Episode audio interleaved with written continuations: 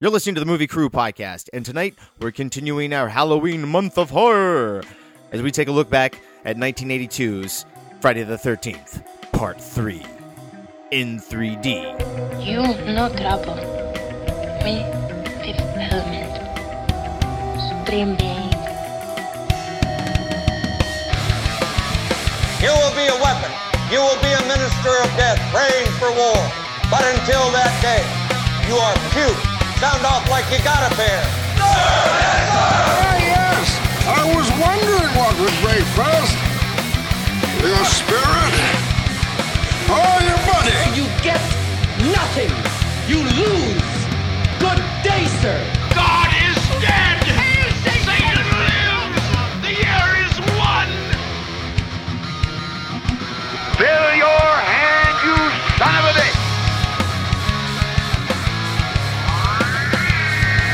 The city is headed for a disaster of biblical proportion.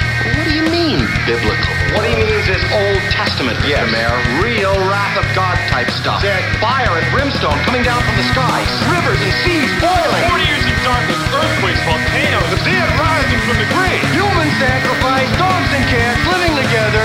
Mass hysteria.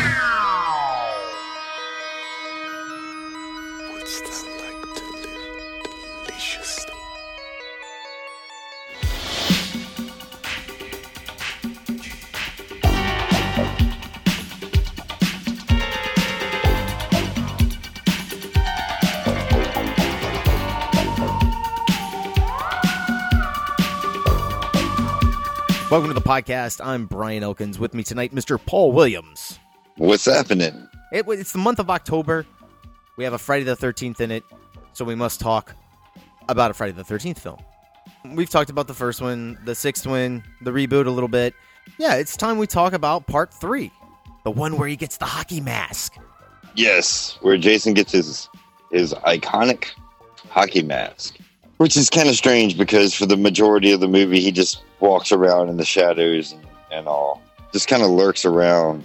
Like I almost feel like Jason Voorhees could also be known as the lurker. Well, yeah, for the first 40 minutes, I feel like, yeah, you're right. That is kind of all he does. Yeah, you you could easily just swap him out and call this character the lurker because well, he does do some murder. literally. too. He's not just stalking. Yeah. You know. but he does do an awful lot of that in, in this. You know, the, the way this movie kind of starts off with the end of part two. But I was actually reading somewhere that this was actually supposed to be a continuation of part two, uh, more close to like Halloween part two. Yeah, with Ginny, Where- Amy Steel's character Yeah, was Gin- originally yeah, Amy- supposed to be in a hospital, right? Man, that would have been awesome. Yep. That would have actually been really cool and really interesting. Um, but I feel like I don't understand what made them go the route that they did with this movie. I, Amy I feel said no. like, I mean, if Amy yeah, Steel she did says, say no. Yeah, if she says no, dude, like obviously there's going to be no sequel there. That's true. Yeah, your lead actress rejects you. What are you going to do? I like the route they ended up going here with the this story. I, I guess. I mean, there's not a lot of You know, story it- here. I, I, this is I one do, that you can mean- look at and just be like, okay, this was made just just as an excuse to kill a bunch of teenagers. Yeah, yeah, that that's exactly the sentiment I had from it. And you know, and I don't want to seem that I'm bashing the movies because Friday the Thirteenth is one of my favorite horror franchises, if not my favorite horror franchise. So I don't want to come across as being, you know, like I'm some uppity asshole that's trying to diss the movie. But the action, the acting is is pretty damn horrible in this movie. Uh, yeah, from some of them. I don't. I don't think all of the actors are terrible. There, there's some I like quite a bit. Like one of my favorite Jasons from this film. Yes. I'm a Yes. big fan of what Richard Brooker is doing here, man. He he's not walking like he actually kind of does a little run. You can't accuse of Jason. That's what I was going to bring up. I was actually going to bring that up because I was going to say, you remember how when the remake was made, and everybody was kind of pissed off because Jason ran? It's like he clearly runs more than one time in part three. yeah, well, he also ran a lot in, in part two. I mean, Yeah, he did too. Yeah. True. I like his movement. And I really like his swagger. Like after he murders somebody, and how he just kind of walks away like, "Yeah, I did that. What's up?" Like, you know what I mean? After bitch. yeah, after some of the kills, he has really he has got a really good presence there and i think he's he's effective like you know there's even moments where like he's picking like dead bodies up and you see it in the hockey mask and you're like oh man that's why that that's why that image sticks right there i mean it it's creepy it's it's good monster horror fun this movie doesn't have the most innovative kills either. i mean it's got some good ones though i'll It agree does have some good ones. I, i'll agree that half of them are kind of eh, maybe not repeats but stuff you've seen before you know not the level Yeah, of creativity you would expect in like offing teenagers from a friday the 13th movie Yeah. And I mean another thing, this movie this movie did make quite a bit of money for the Friday the thirteenth franchise. But this is the movie that made Jason Voorhees the horror icon that he became with the with obtaining the hockey mask. I, I mean, I remember watching part one and two and being really confused about those films because I, you know, I remember seeing the box art in the, you know, in the video store, the old VHS box art Yeah. of these films, and Yeah. dude, almost all of them have a hockey mask somewhere, you know, on the cover. Yeah, that's So true. You watch the first two, you're like, wait a minute, th- this is the series with the guy with the hockey mask. Where's the guy with the hockey mask? and then part three comes along and he gets the hockey mask. Lives in a barn. Yeah, it's it's you know it's a it's definitely a big moment. There was another real big first for the series. This was the first entry in 3D. Well, the only entry in 3D. which I regrettably cannot watch in 3D. Oh, did you try watching the me- the Blu-ray yeah, or the DVD? Dude, I yeah, well, I tried watching the Blu-ray and I got 25, 30 minutes into it and my freaking head started hurting and I was like, yeah, just I just can't do this. Yeah, if you pick this up, uh, I think the DVD has the 3D version on there too. I know the Blu-ray does. That's an awesome, awesome Blu-ray set, and I I recommend on any Friday the Thirteenth fan picking it up because got everything you want on it. But yeah, dude, I didn't have a problem with the 3D. I mean, I I actually enjoy watching the 3D version of this. I mean, it, it's got a little bit of the ghosting in the images, but Yeah, it does. and it's not like perfect 3D. And some of the 3D effects that they do in the movie are not really the best. I mean, it was a low budget film, and But I do like It was a I new do technology. like how they some of the shots in the movie were shot on purpose, you know, and I think they were trying to utilize certain things and smaller things, kind of bring out the 3D. Um, one of the better examples would be when the guy in the beginning knocks the clothesline down and he picks up the pole for the clothesline and he points the end of the pole directly at the camera. You know, I, I actually will say that that shot does look pretty decent for 1982 3D. every time I blink, I see another shot where they are throwing something at the lens. It is so in your face when you're watching this as a Yeah. 2D film and you're not watching it in 3D. And if you don't know it's a 3D movie, the camera perspectives are just bizarre.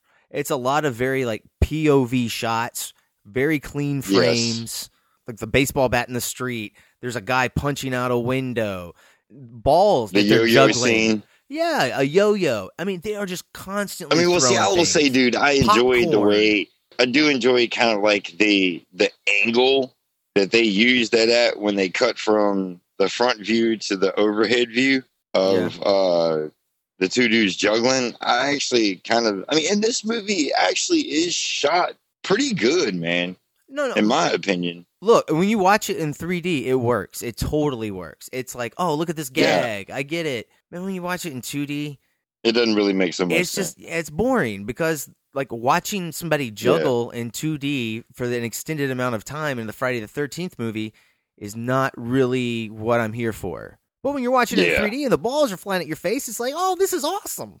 That is very true. That is very, very true. And the movie kind of suffers from that a little bit. And I don't know. It's not the movie's fault. You watch it in 3D, you can have a good time if you don't get a headache, you know? You watch it in 2D, Yeah. you kind of have to put up with this in the Yeah. film. I mean, I, I, you know, man, I just think that's kind of weird. Like, I don't know if it's something with my eyes or what, but yeah, it does kind of. Dude, I hear that all the time. So it's like, Even people can like, complain about uh, 3D films today. It gives them the headache. oh, see, now that doesn't bother me. you know, you and, and our listeners know, I mean, I saw Ghost in the Shell in 3D, and that did not bother me one bit at all. I, I don't know if it is like the color spectrums or like one of my eyes are straining harder than the other one. I don't know what it is, but it, yeah, it just kind of gives me a headache, which kind of sucks because it, it takes the, you know, the whole being able to enjoy the film in 3D. It kind of, kind of takes that out of it.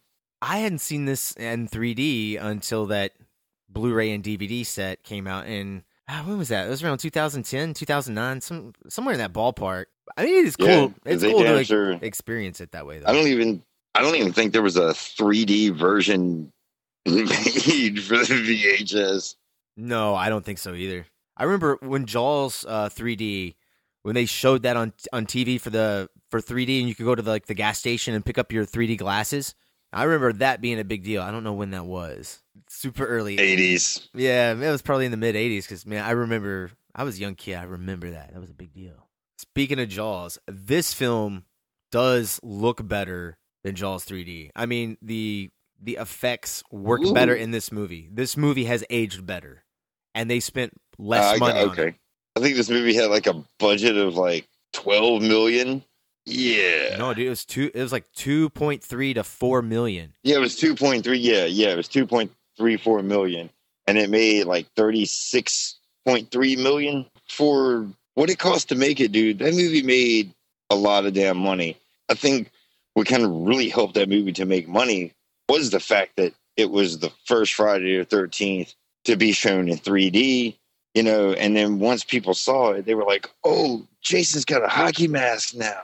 I'll admit it was one of the first big like, you know, 3D resurgence um because this is not, you know, in 2009 with Avatar that was not the first time 3D resurged. 3D was actually a 50s No. thing from like, you know, Dial M for Murder, Yes. Creature from the Black Lagoon. Yep. Those were all 3D. And they kind of came back in the 80s. I know there was this, there was that Amityville 3D film. Yeah, there was. Amityville There was 3D. Jaws 3D. Uh, there a lot of number three sequels. I don't know what they were like. Hey, you know what? This is the third one. It's 3D. Look, guys, this thing is writing itself. Damn sure is. It's the same had number. later on. I mean, this is a little bit later on, but this was part six. If you want to get technical, this was part six. Freddy's Dead was actually 3D too. That was way later after That was you- that was- resurgence yeah. died, and that was uh, that was in the early 90s. So Yeah, that was in the early 90s. this this resurgence that came about in the 80s, this was already long dead. I want to and say it it was dead by like popped 84. back up again. I mean, it's like weird, dude, because I, I don't understand why. A, a bit on topic, but off. But I don't understand why why they made Freddy's Dead in 3D. Like, I don't. You know, the same reason they did it for uh, Friday the 13th. Same th- But Friday the do it all the 13th was time. 3D. More was money, 3D. and it gets butts in the seats. it was only like what 10 15 minutes of the movie that was actually in 3d Well, I mean, the difference is is that Friday the Thirteenth Part Three, it's Part Three, so that's at the height yes of the series. And a Freddy's 3d no, I mean uh, of the series, like that's where it's got its most of its money. It's got most of its Yeah, popularity, um, and most of its financial backing the first two at that point. Whereas Freddy Dead Yes. is kind of after a bunch of sequels have already come out and been disappointments, and the budgets have been cut, and you can't do the whole movie in 3D because you can't afford it. they're just trying to scrape in the scraping the bottom of the barrel right now if the money was getting cut from the nightmare franchise why would you spend the extra money to do the part in 3d unless you're just doing it to fill seats but at that point in time 3d had kind of died off I know people went to go see it because there was a 3D sequence. I remember that was Yeah. in the marketing. So, I mean, I don't Mhm. know of another reason they would do it other than for butts and seats, dude. You know, if you're looking Well, for another answer, I don't. correct. I don't have one for you. Um, no no i'm saying you're, prob- you're probably right I, I don't. Just, I just don't have any other suggestions or ideas. I mean, it's like that's the best i got I will say Friday the Thirteenth Part Three. Um, the 3D used in the film. This was a very interesting technique because, unlike today, where you use two cameras in order to achieve, you know, a 3D image, this system was all in one camera, one lens, one piece of film. Absolutely crazy, and and it did have some drawbacks, and we'll, we'll get to the, the drawbacks here in a second. But the way it works is that the lens pretty much had like two lenses actually inside the lens and what it would do is is it would record one image on the top piece on a top piece of film and the other would record an image on the bottom piece, and they called it upper and lower, and it would just take a, a film cell and like split it in half and record, you know, an image at the top, image at the bottom. Well, in doing that, you lose resolution because now you're going from 35, which you would normally shoot when you're shooting a film, you shoot a whole 35 millimeter image. Well, now with this 3D system, this lens is splitting that image, but you only you still have that 35 millimeter surface. So now you have two images here. So the drawback is you lose a little bit of that resolution, you lose a little bit of clarity. I mean, this transfer, even the Blu-ray transfer, is not very good. It's got a lot of dirt on it. I mean, I don't think it looks bad. It looks better than the DVD. No, but dude, it's got a, like they didn't go through and clean up any of the scratches. It's got dust all over it. Like, yeah, it does. it Especially in the daylight scenes, you can really, really tell in the beginning of the movie. Yeah, you Like when you like first, when they first get to Camp Crystal Lake and shit. or yeah, the Higgins Farm, whatever it is, Higgins Haven. That's what it's Oh called. yeah, Higgins, yeah, Higgins Haven. Yeah, I don't know. I don't think Paramount's yeah, you- exactly spending a lot of money on the transfers here for these films. It still looks better than the DVD, and the sound quality is better. Yeah, I'll agree with that. I can't totally knock the Blu-ray. Yeah, it just you know it would be nice if they went in and, and gave us like nice restored editions for all these films. I know that'll never happen. Man, but I'm gonna tell you what, dude. They Nobody's had some lights on Friday. pumping. They had some serious lights pumping on them night scenes, dude. Oh well, yeah, that's to get that uh to get the 3D effect to work. So I mean, if yeah, you I light imagine something you off have in the to. background, you know, and you light it in the foreground, you can you can see all your planes. Well, you really just notice it like in all this in all the scenes in the movie that are that are filmed at nighttime. You know, I'm like, man, damn, cinematographer totally had to pump some serious lights into this set. Yeah, this is more lit than the previous two entries. There is a little bit of style here that gets thrown in. I think the next installment kind of keeps. Yeah, I think they all kind of try to do that. Like none of them go back to like the low budget, you know, looking dirty Grainy, footage of the dark. first two. Yeah. I, I mean, overall, man, I still think the movie looks looks pretty damn good for considering its age, man. I mean, this movie's 35 years old. It is at the time of recording, 35 years. I'm a fan. Yeah, I mean, you know, I'll be honest. This is also this also has one of my favorite final girls in the entire series, Dana Kimmel playing Chris Yes. Higgins. She's probably Uh, my third favorite of the final girls.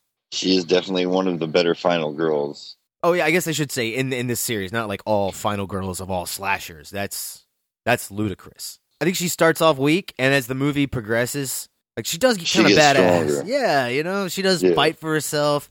She's got some good scenes.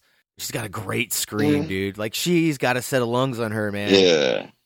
I don't know, man. I might put her I might put her like second on my list. I would say my favorite final girl would probably be Amy Still. Yeah, Jenny from part two. Same here. Yeah. Yeah, she's number one. I would say she's she's my number one. And I would say number two would probably be the chick from uh New Blood, oh, really? part seven. The the telekinetic chick. What's her name? Tina. Because I really don't care. f yeah, Tina. I really don't care for her at the very beginning of the movie, but it's like when she starts going all tele telekinetic crazy on Jason's ass. Because I mean, man, the chicken part six, dude, there really isn't a final girl in part six because she don't do much of shit. that movie's that movie's more about Tommy Jarvis than anybody. He's like the final girl in that movie. yeah, he's, he's the final bra. He's the final bro, yeah. Yeah, bro. But I mean, I'm final, man. uh, yeah, I would I definitely. have like Alice from part one. I mean, she's I I really like Alice. Yeah, she does kind of hold up her own, but she doesn't ever have a showdown with Jason, though, man. And when she does have a showdown with Jason, it's Yeah, no, she loses that. yeah, and quickly, very you know, I. I was glad they got uh, Adrienne King even back for part two. You know, even though she's only in that beginning section, I love part two so so much. yeah, yeah. Part two is really good, This is not as good as part one or two, but you know, hey, but it's. I mean, it's it's, It's still of fun. good, man. I mean, the only one that I really, really, really dislike, and I still like it for its own reasons, is part five. what about Once again, Jason I'm gonna to Hell? I'm gonna you got that one line, dude, that makes Jason Goes to Hell totally worth watching. What- So, what do you think about Jason Voorhees? Shit, When I think about Jason Voorhees, I think about a little girl in a skirt sticking a hot dog through a donut. I don't even know what that means, but it's the greatest Oh line. It's the Duke. That Oh, makes I no forgot- sense. I forgot about that line. That is uh, a But- terrible piece of dialogue. There is no line in part five like that. I don't know. You got the the the crazy guy. I don't know. Or is he just a hillbilly on the motorcycle that's like doing the wheelies in the backyard? oh, And he's like screaming, Oh. "Ma! He hit me, ma!" mama. They're like you the hillbilly family. You gonna get him good, ma. You gonna get him. I said, shut up, Junior. Junior was his name. That was oh, his name. those damn enchiladas! Goddamn enchiladas. Ooh, Man. Ooh. See, that's what makes five so good. Those fucking stupid ass moments like that, man. That's what that's what makes it so great, you know. Mm, rememberable, like- yes. Good, great. Eh, I don't know. I don't know. No, I mean it's it's good to get a good laugh. You definitely don't forget it. I, you know, once you've seen No, that's what I'm saying. Five, you, yeah, you're definitely not gonna forget it. It's gonna leave an impact on you that will that will last a while. Might make you a little angry. I don't, Did me. I think a lot of other people. I, I was mostly just confused before I was angry because I was like, I don't, I don't, And then when you think about it, I don't understand. Why the more you why think Jason it. wearing a human mask? Yeah, we're totally spoiling part five for everybody. Yeah, it doesn't. Uh, doesn't the one dude? Doesn't he make? Yeah, the little kid's like, yeah, he's like, what's his name? Uh, Oh, I have. ah, I can't remember. His, I don't know, but I, I know who you're talking about the little. He's the only little boy in the whole movie yeah, the only little boy in the whole movie, Yeah, yeah. and he's like, wearing the red pajamas. he's like, yeah, Pam, yeah, Pam here, Pam here, she's my girlfriend. I think Pam's got a thing for Tommy Jarvis. But you know, hey, Yeah, the ladies in these Friday films, dude, they they all fall over Tommy. I guess she would be. Yeah, she would be the the final girl in that movie. I, I mean, dude, I'll be honest. Uh, one through three, Final Girls. After that, um, That's what I want to know. the sister what in part four is is okay. I, you know, she she has some moments, but she's barely in the movie. You know, it's the problem. Yeah, She's not in the film Once enough. again, If that she was in it more. once again, that movie is about Tommy Jarvis. Yeah, yeah, the little yeah Corey Feldman version. Jason Takes Manhattan. That actress, I don't, I don't know her name, but she was okay. She was all right. Yeah, but I got lots of problems with that. Yeah, you know, I forgive it a lot. It's got Kane Hodder in it, okay, and it's enjoyable It- to watch. yes, it does, and there are some good. There are some good, good deaths. Some pretty creative ones. Oh, you know, look, I see. My problem with Jason Takes Manhattan is it's fucking boring. All right, yeah, I mean, that's my problem. I mean, it's it's a fun movie. I mean, it's so campy. I mean, come on, it's Friday Thirteenth Part Eight. Jason Takes Manhattan. No, I'm not going to take this shit Yeah. seriously. No, it is a lot of fun. Just man, it takes forever to get fun. Yes, it does. And I want to know whose bright ass idea was it to put Jason Voorhees on a fucking boat? Uh, how else are you going to get him to Manhattan, dude? Is is he's going to take a plane, a boat, a car? I mean, Yeah, well, yeah, I guess that would make total it's sense. it's all kind of ridiculous. and and Crystal Lake is in New Jersey. oh no, Crystal Crystal Lake like connects to it's the Connects to the ocean. Atlantic Ocean. Yeah, somehow this damn lake that's a campground connects to the Atlantic Ocean. Go figure that. All right, okay, hold up. We need to get back Yeah. on part three. Just like Um, sure you're trying to figure out why uh how the hell there are palm trees in New Jersey.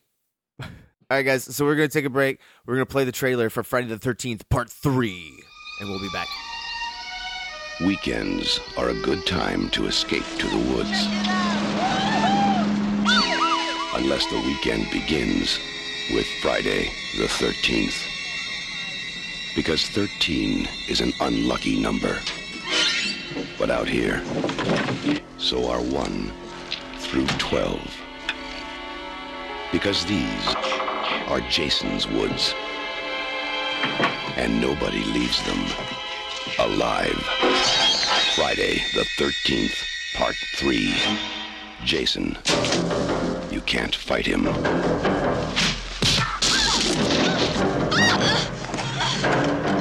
You can't stop him. And now, you can't even keep him on the screen. Friday the 13th, Part 3. When it comes to killing in Jason's woods, Jason will come to you. Friday the 13th, Part 3. A new dimension in terror. It will scare you.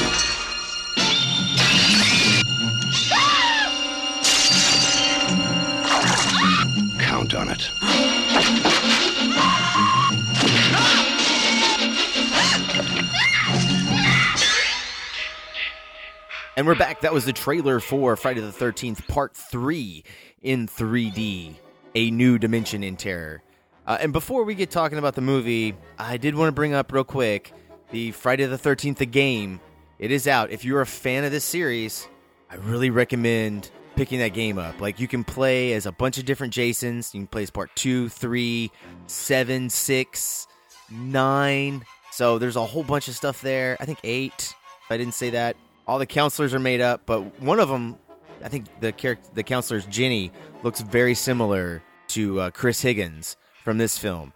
And they take the environments, all the the maps are from, you know, it's Crystal Lake from part one, the uh, lodge from the second film, and then Higgins Haven for the from the third movie. And those are the three maps. And one person plays as Jason, the other seven are counselors running for their life. It's a pretty fun game. You can do these different methods of escaping via the cops. You can call them and escape to the police. You can get in a car. You can fix a boat, get out through the lake. It it's a fun game. I, I really recommend it. We just got to get Paul here an internet connection. Cause I live in the boondocks. That that is the truth.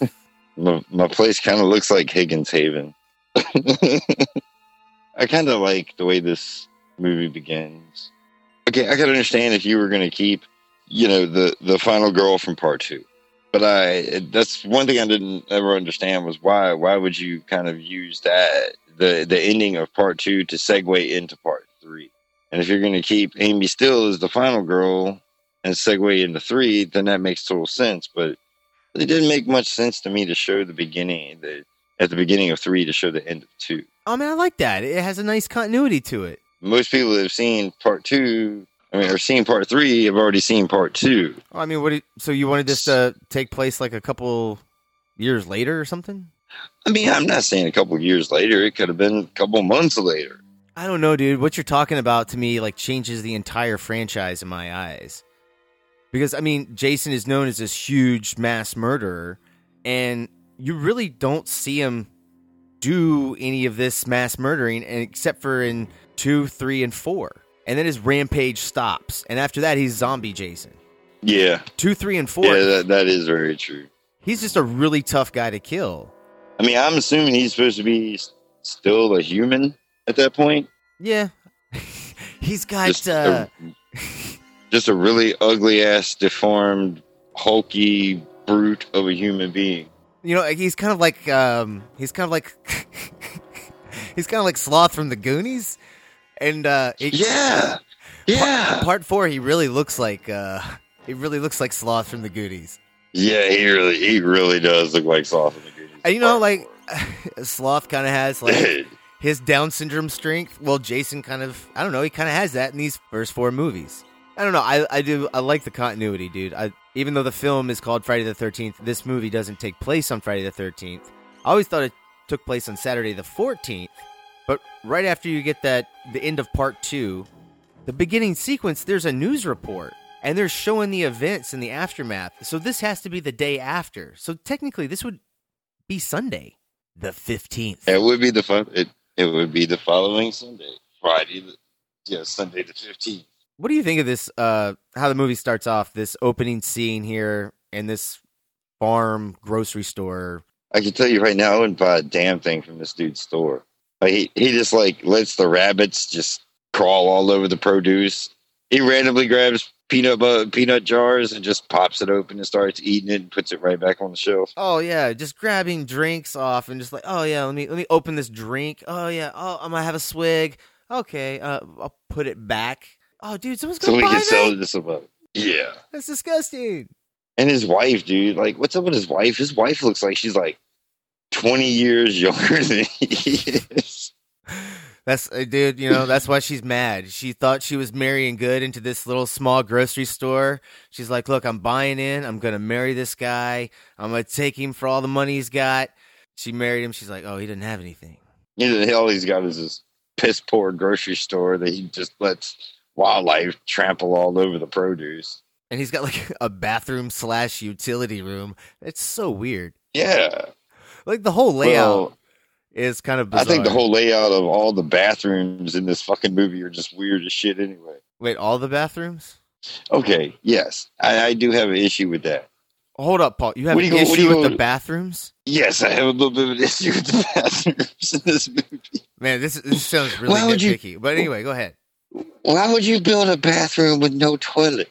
What are you referencing? I'm referencing the bathroom that's in the house, right? That that, that the group is staying in.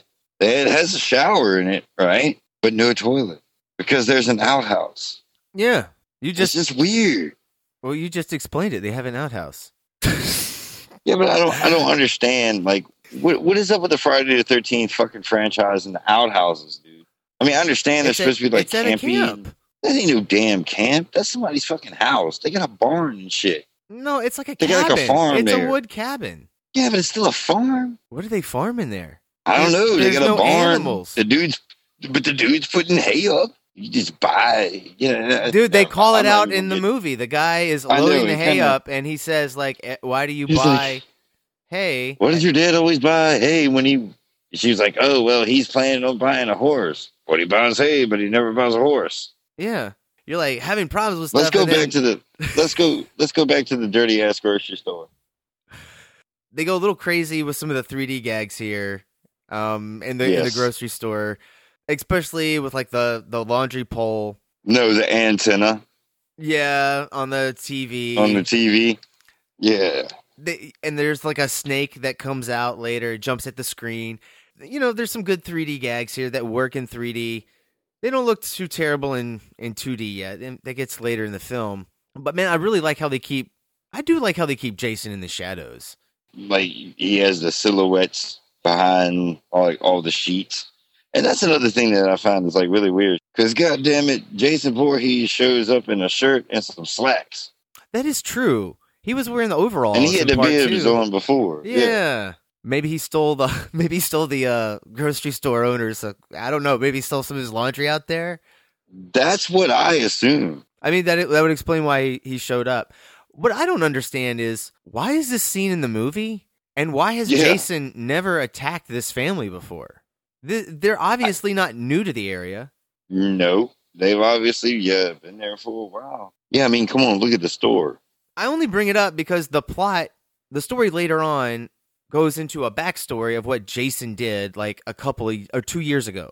So you're telling me that two years ago, if Jason was still on a murderous rampage of like, oh, you're in Crystal Lake, ah, like why didn't he bump this family off? I guess That is true. maybe it was, maybe it was he just needed a shirt. He was like, okay, well, I need some new duds. So I'm gonna kill you. It's just weird to me because they don't fit the previous mo. They're not teenagers. They're not having sex. They're not doing drugs.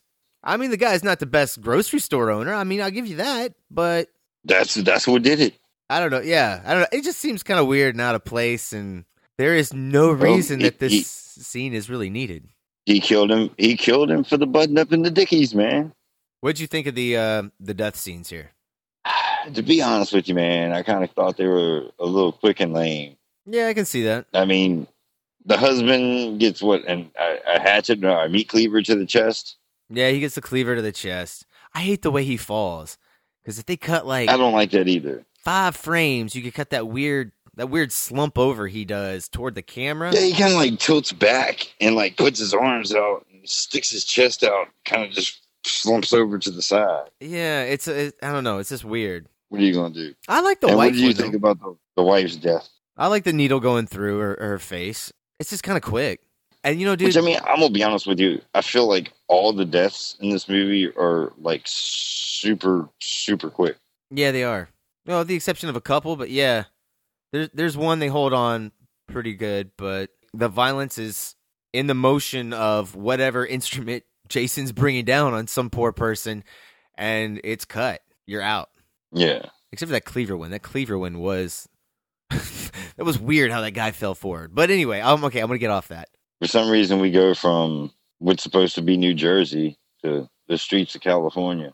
They shot this one in California. If you can't, if you can't tell, it's pretty obvious. Yes, yeah, it's uh, in California. It's supposed to be Camp Crystal Lake. Well, I guess it's supposed to be Higgins Haven. I guess it's supposed to be off of Crystal Lake. Or on Crystal Lake. Yeah, that little lagoon thing that is in the movie, I guess is supposed to be Crystal Lake, but man, it is small.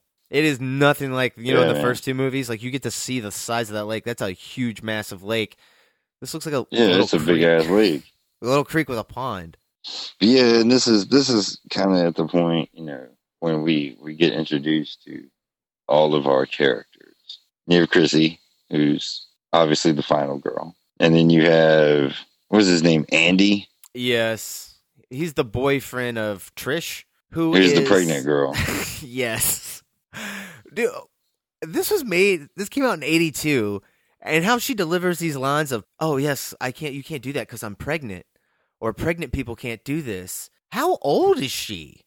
Okay, now this is this is this is going to be up for debate now. Is she a, A little bit. teenager? I would say they're between the ages of eighteen and thirty-four. Well, how she's acting so nonchalant. Her and Andy have, you know, they're they're obviously a couple. They're together. She knows she's pregnant. They seem like they're okay with it. I don't know. They seem like they're college age, man. You know what I mean? Or like Andy. I don't know. How do these characters even know each other? Well, I know that the one dude, Shelly, purchases alcohol, but if I'm not mistaken, I also believe in 1982 you could buy alcohol at the age of 18. So that would put them around the age of 18.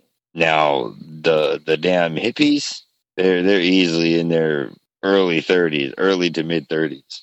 They only got brought along. I, I who, who. How, yeah. How did these people get involved? The movie just puts all these characters together, and it's just such a weird group. It's bizarre, Yeah, and the movie yeah. does nothing to like connect these characters or give them any kind of common interest other than sex and drinking and smoking weed. Like, there's no like I mean, because backstory. except for Shelly. Shelly. Shelly likes to scare the shit out of everybody. What? That's not backstory. That's just something this dude does throughout the movie. I mean, well, dude, you gotta you gotta have your your your nerdier, you know, kind of more docile, introverted character in in one of the movies. I mean, hell, there's one in just about every Friday Thirteenth. Eh, it's just such a weird collection of stereotypes. And Friends, it's like, yeah. In reality, none of these people would ever hang out because I mean, I I was It's- under the assumption They're just such weird choices. Andy that Andy and Shelly were kind of friends. Andy's also friends with Chris and the hippies, and that's how it kind of all got brought together. I don't know. right now, you're just making things up because the movie gives you none of this. You know, I mean, like you're doing, you're like writing backstory for this film. I mean, it's it, it may be true. I don't know. The movie It may be. when they were casting, like I understand the stereotypes they put together. It's like okay, we have a stoner couple, but Yeah.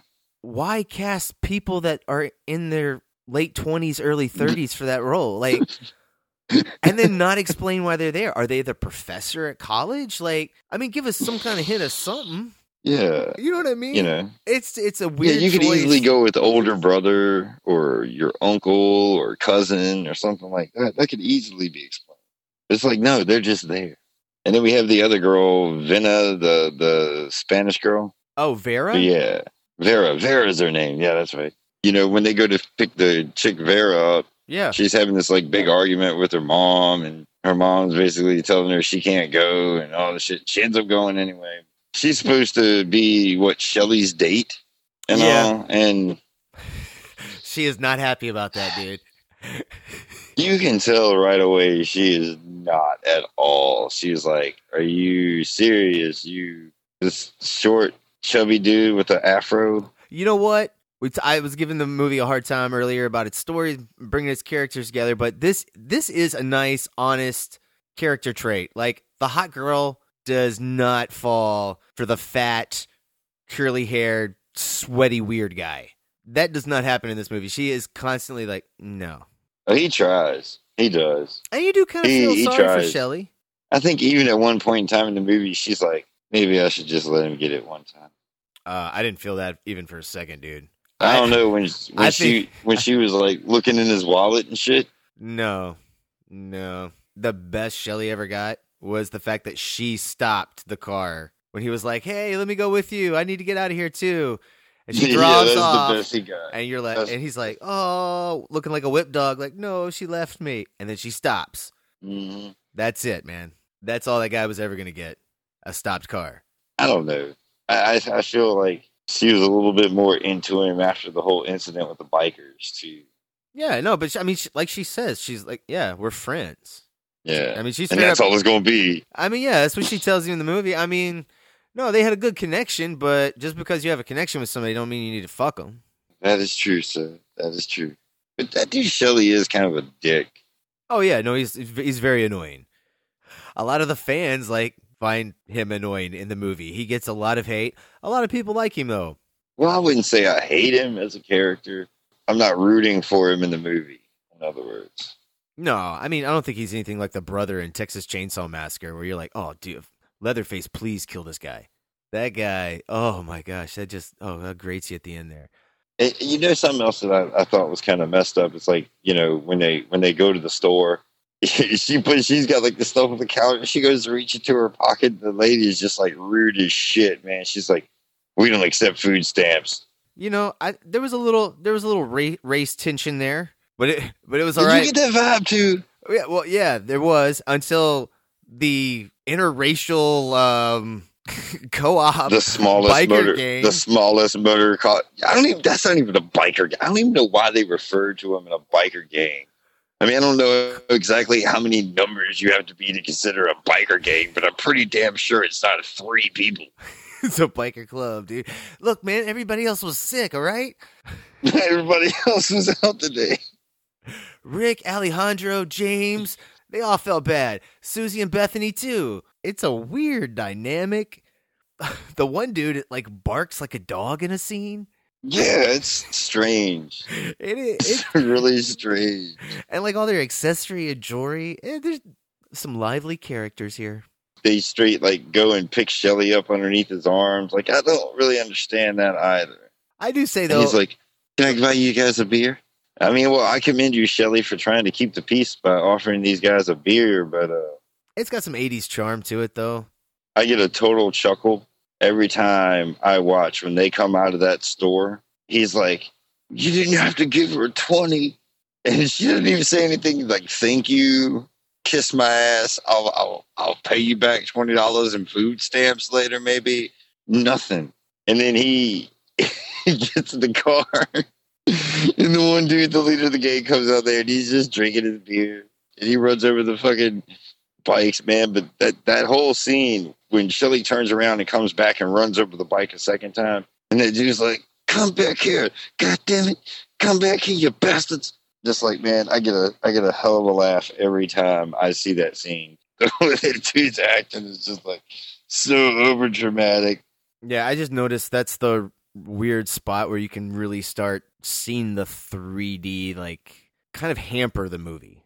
Like I don't mind the poles Yeah. coming at the screen earlier and like the snake popping out. I don't I don't really mind those. But Yeah, but when he's got the chain on his hand and he's busting through the windshield, Yeah, that's a little much. And there's a good uh there's another Prophet of Doom in this movie. It, old man Ralph bought it Oh, in the yeah. uh, in the second movie. So, so they had to get old man Ralph's brother, Larry. Oh, come on, man. This guy is not related to old man Ralph at all. This guy is uh, this guy is a town drunk, okay? Old Ralph. This guy, he's like just sleep. He was he's just sleeping crazy, old Ralph. Road. I don't know what this guy's name was, but we're gonna call him Larry. He was just laying in the middle of the road, cowboy hat over his fucking head. Hey man, that's what you do when you Chris was wake up with an eyeball. Chris was well. That's what you do when you wake up with a fifth of Jim Beam too. I do like that uh the 3D gag um with the eye. You know, they they do the like, eye going out at the screen. Yeah, Uh, that okay, that is one 3D gag. They do they do kind of no, is it that one? I can't remember if it's if it's this moment or not, but there's one moment where they clearly they're they're pointing something out to the screen, and I think it's this one with the eye. Actually, Yeah. this one may be good, but there's one of them where they they put it out and the focus op they have a lot of problem with, with pulling focus on this movie. It was because of the lens and the 3D, but in 3D when they buzz the object that's coming out at the screen, ah, man, it looks really bad because it, the, the effect doesn't work. And you know when the object's yeah, slightly you're, yeah, that's where you're, that's where you're talking about the eyeball. Yeah, you're talking about when he's holding the eyeball out to the screen. Yeah, I can't remember if that one is actually messed up though. That actually may be a, one of the good ones. Uh, I may be getting this confused with another scene, but there, if you watch the movie, Yeah. you can see it. If you watch it in 3D, it's it kind of messes. Well, there's the, no other. effect up. There's really no. Well, there's really no other eyeball scene except for when that one dude's eyeball pops out. Yeah, that could have been it. Oh, speaking of eyeballs popping out, look, dude, we we need to talk about Chris and her backstory here. Um, Yeah, which makes sense, but kind of no sense at the same time. no, I mean it makes sense. I, she was she Well, was at this she was at her family's place that she's going to right now you know two years ago and she was attacked by jason Voorhees. she didn't know it was jason Voorhees at the time. Yeah, she was attacked by some mongoloid in the woods because she was mad at her mama and daddy for being out with her boyfriend Rick too late. that's right and that's why she's going back you know to the cabin. You know, she's going back for a two years later. I can prove myself. I can stand up to my fears. Here i go. What doesn't make sense here? I mean, the dude Rick makes the comment like, and by the way, when they get to the house, you get introduced to flannel farm boy Rick, who has one thing and one thing only on his mind, and that's how fast he can get into Chris's pants.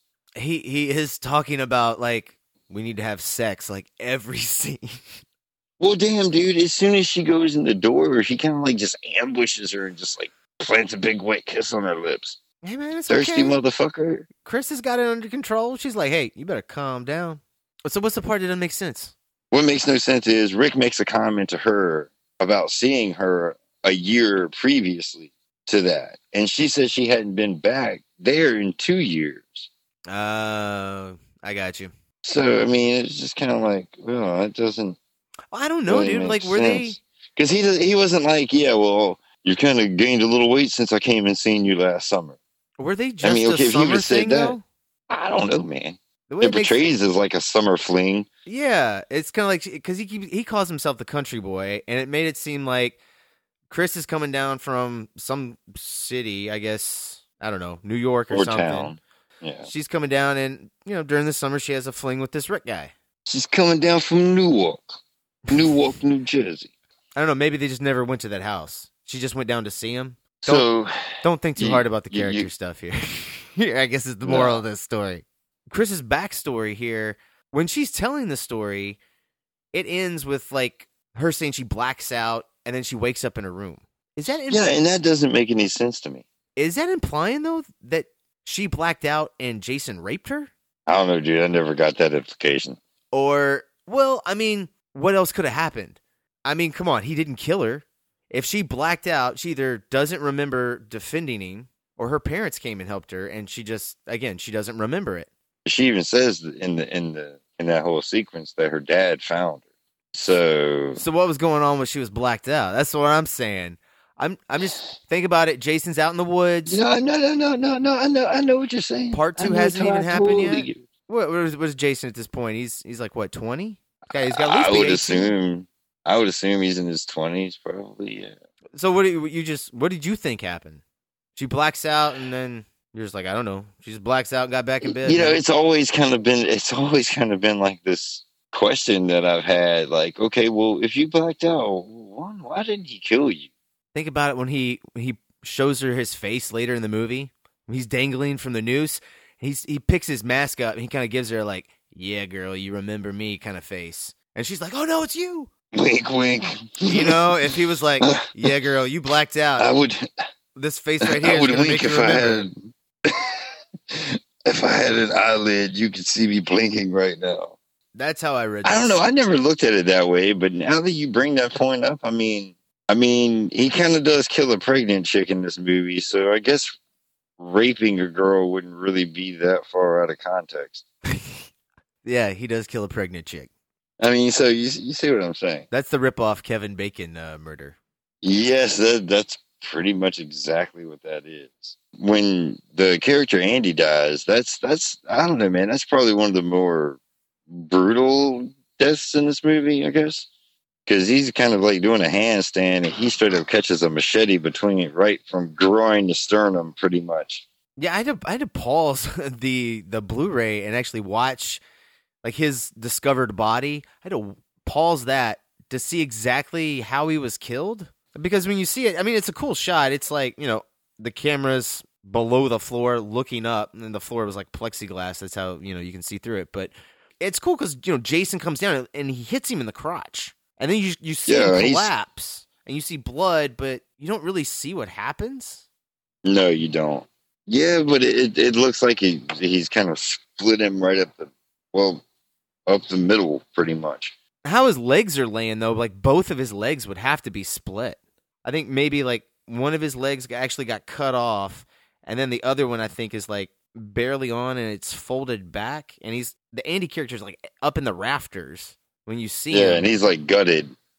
he's gutted too. No, I don't think he's gutted. You see his intestines are still still in there. Actually, it's one of those that you. It's so fast. It is almost kind of confusing. It's like, wait a minute, what just happened? I had a real, real difficult time with was the bikers' deaths.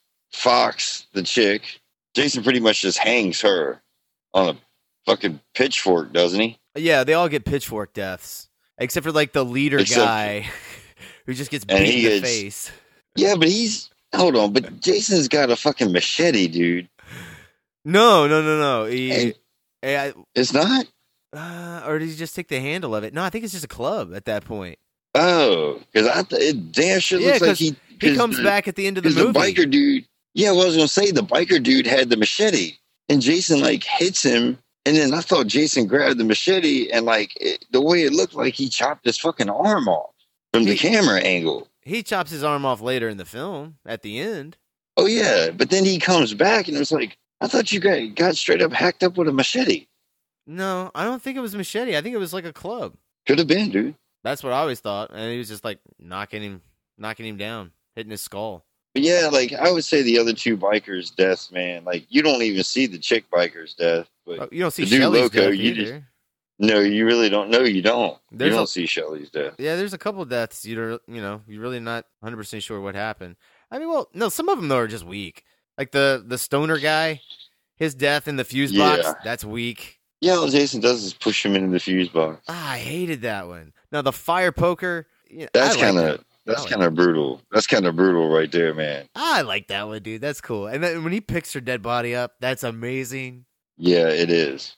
Oh, And then the the the Vera chick, that's that's one of the better deaths. I think is one of the better looking deaths in that movie. man, dude, I think that's the only one I feel like you really see and feel, and they kind of hold on for a little bit. Yeah, because he just like hits her straight in the eyeball with that harpoon gun. Yep. And that's the first that's the first victim Jason ever takes in the hockey mask. First one. Shelly shows up with the hockey mask earlier. He disappears. Jason shows back up with it. It's a good scene. I, whenever I watch this movie, it's kind of like I start getting excited at that point. Hey, I dropped your wallet. I'm sorry. I got it.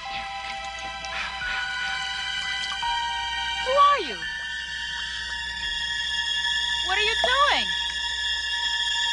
Hey, now cut that out right now. That's not funny.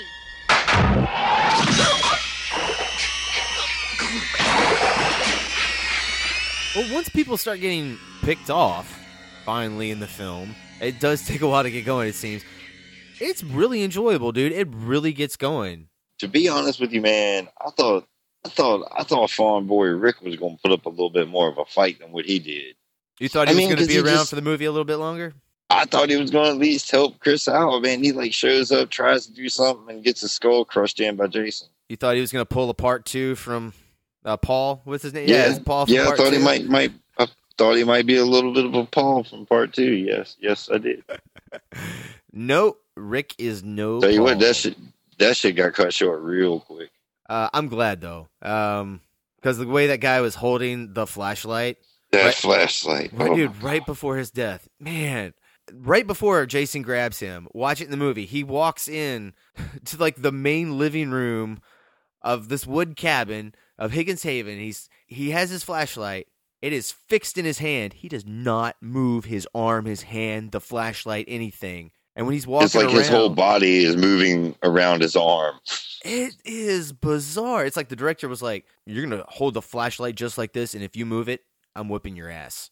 I'm gonna beat you bad. It, it looks weird. Somebody had to have told him to do that. Human beings Yeah. do not move like that naturally. Well, not only that, but I don't think most people hold a flashlight like he was kind of holding that flashlight. you know? He was pointing the flashlight in like opposite directions of where he was looking to. it's like, yeah, and that was weird too. It's just like, why do you have a how the hell flashlight, do you even Rick? see- yeah, why? How the hell do you even see anything? That's not how that's used. it's a lightsaber. If Jason comes near me, wow, wow, Well, if you notice, effects. if you if you notice, if you notice when Chris is holding the the flashlight, she kind of holds it weird, like Rick does too. It must be a Higgins Farm thing. that's how they teach him down there in Crystal Lake. It's down here. This is how we hold our flashlights down here in the farm. Uh, I do like Rick's death though, man. Yeah, but I feel like I feel like that's another death that has been used multiple times throughout the franchise.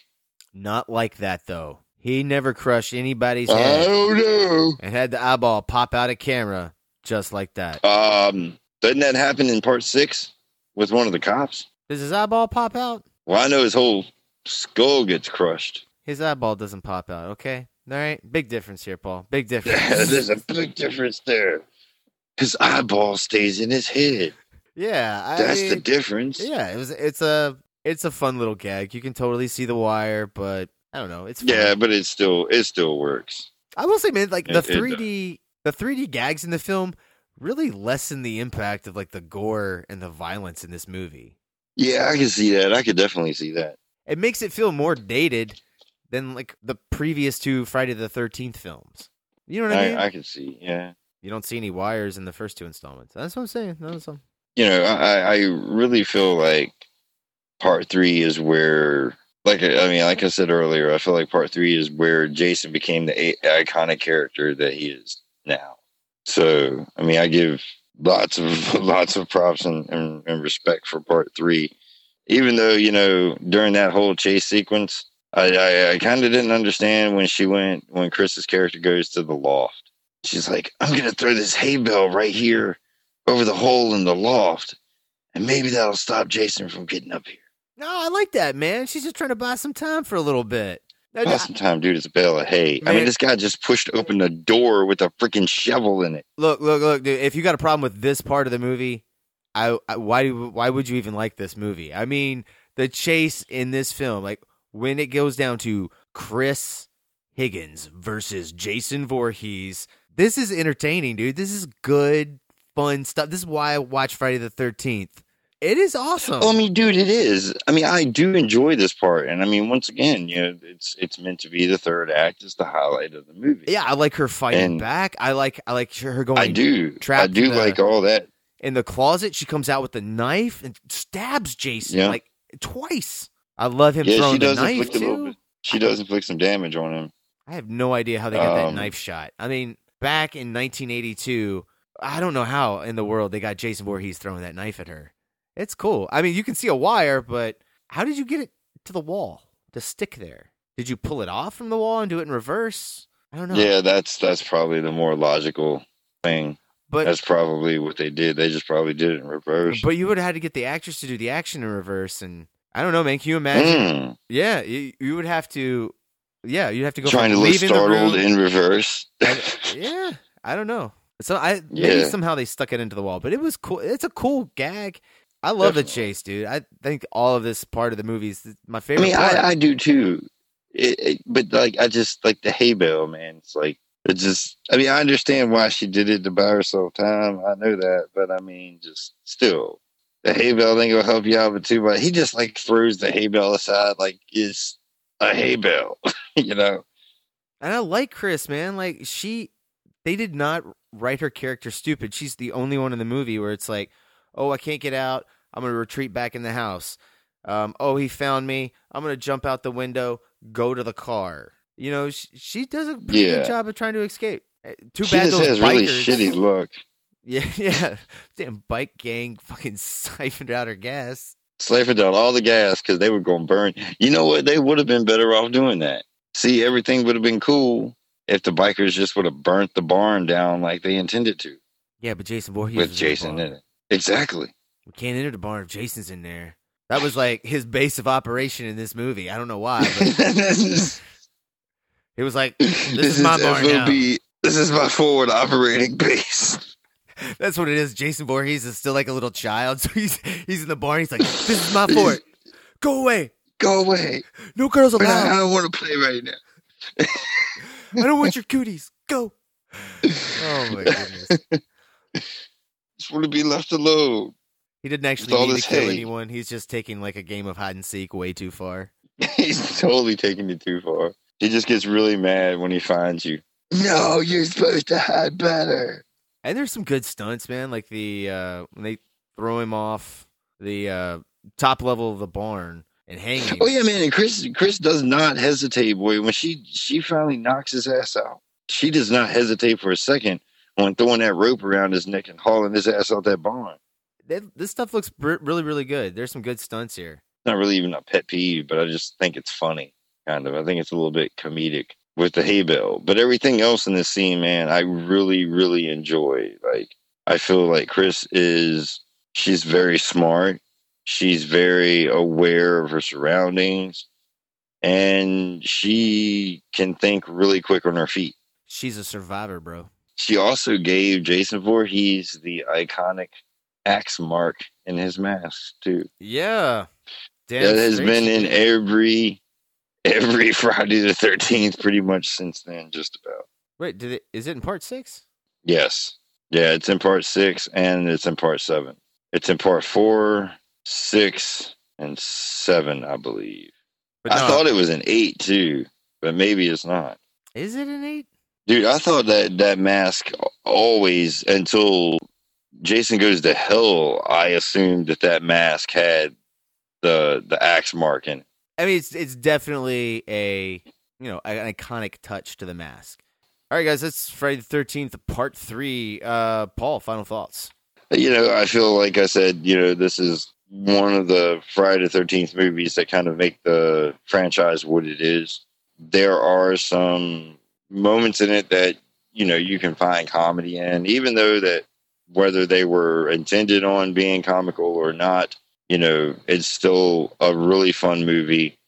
You have one of the better of the final girls in this in this franchise in this movie. You know, if you like watching 3D movies from 1982, this is right up your alley. And I mean, it's it's one of those special movies. I mean, to me, it's not personally as special to me as Part Four is. It's equally special in its own right, in its own ways, and I have nothing but love and respect for this film. I think I think I have to echo that. I don't know. It's it's definitely not my favorite of the series, but I'd put it in the in the top four, top five ish of the series. It does have a good final gir- uh, girl. It's got a great Jason, Dana Kimmel, Richard Brooker, respectively. I think they're tremendous um, additions to the series. I I do like the barn and the the house. I like that in terms of you know it's it's a little bit different visually in the movie. I kind of get tired of of the camp. You know, you watch one and two back to back. I'm glad this one does look a little different. Some of the 3D gags do hold it back a little bit from being better and a little bit more enjoyable. I, I think it holds back a little from the kills, and I really have a hard time really getting 100% invested in this movie until people start getting knocked off, and I don't really 100% have a terrific time until it's just Chris and Jason. When it's those two left, I think Steve Miner, the director, is knocking it out of the park. I, I love all these scenes. I love how they're shot, uh, considering their budget and everything. Man, I think the end of this movie, it makes me like the movie more than I probably should. When you get done and a movie just it gives you that ending that you want, and, and you leave. And we didn't even talk about Mrs. Voorhees jumping out of the lake. I think I think that's all right. I mean, I like that scene. Yeah, I think it's really cool. I really enjoyed the makeup. I just kind of was like, wow, that's weird. Miss Voorhees has her head back. Yeah, I, I enjoy that. And then Jason's like in the cabin, just like creepily peeking out the window. Ooh, there's Chris. Let's go play hide and seek again. You know, that's You know. that is what makes it an effective jump scare is because, you know, you, you think the dream sequence is that Jason is back and he's coming after you. I mean, I've even seen the first Friday the thirteenth before too, so this one actually made me jump more. It's not constructed as well as that first one though. That one is is filmed and, and cut a little bit better, but what are you gonna do? That it's it's Yeah. that's an iconic scene from the first movie. But man, I think this is uh, an installment. You have to see it. It's totally watchable. The end makes the movie. It's entertaining. It's a good installment in the franchise. And guys, with that, you've been listening to the Movie Crewe podcast. If you guys want to get in touch with us, our email address is themoviecrew at gmail.com. That's the movie crew, and crew is spelled C R E W E, extra E at the end, at gmail.com. And if you guys could please give us a rating on iTunes or Stitcher, we would surely appreciate that. Paul, where can people follow you, sir? Um, you can follow me at Paul R. Williams J1 on Twitter. All right, guys. So we're going to close out the show with Harry Manfredini's disco version of the Friday the 13th uh, theme. Yes. the funkiest Friday. That's what they should have called that track. The funkiest Friday. Who thought this was a good idea? I don't know, man. It is still it's sexy. just like it is. I mean, it's kind of catchy. You're going to be, you're gonna be humming it all day. Friday the funk.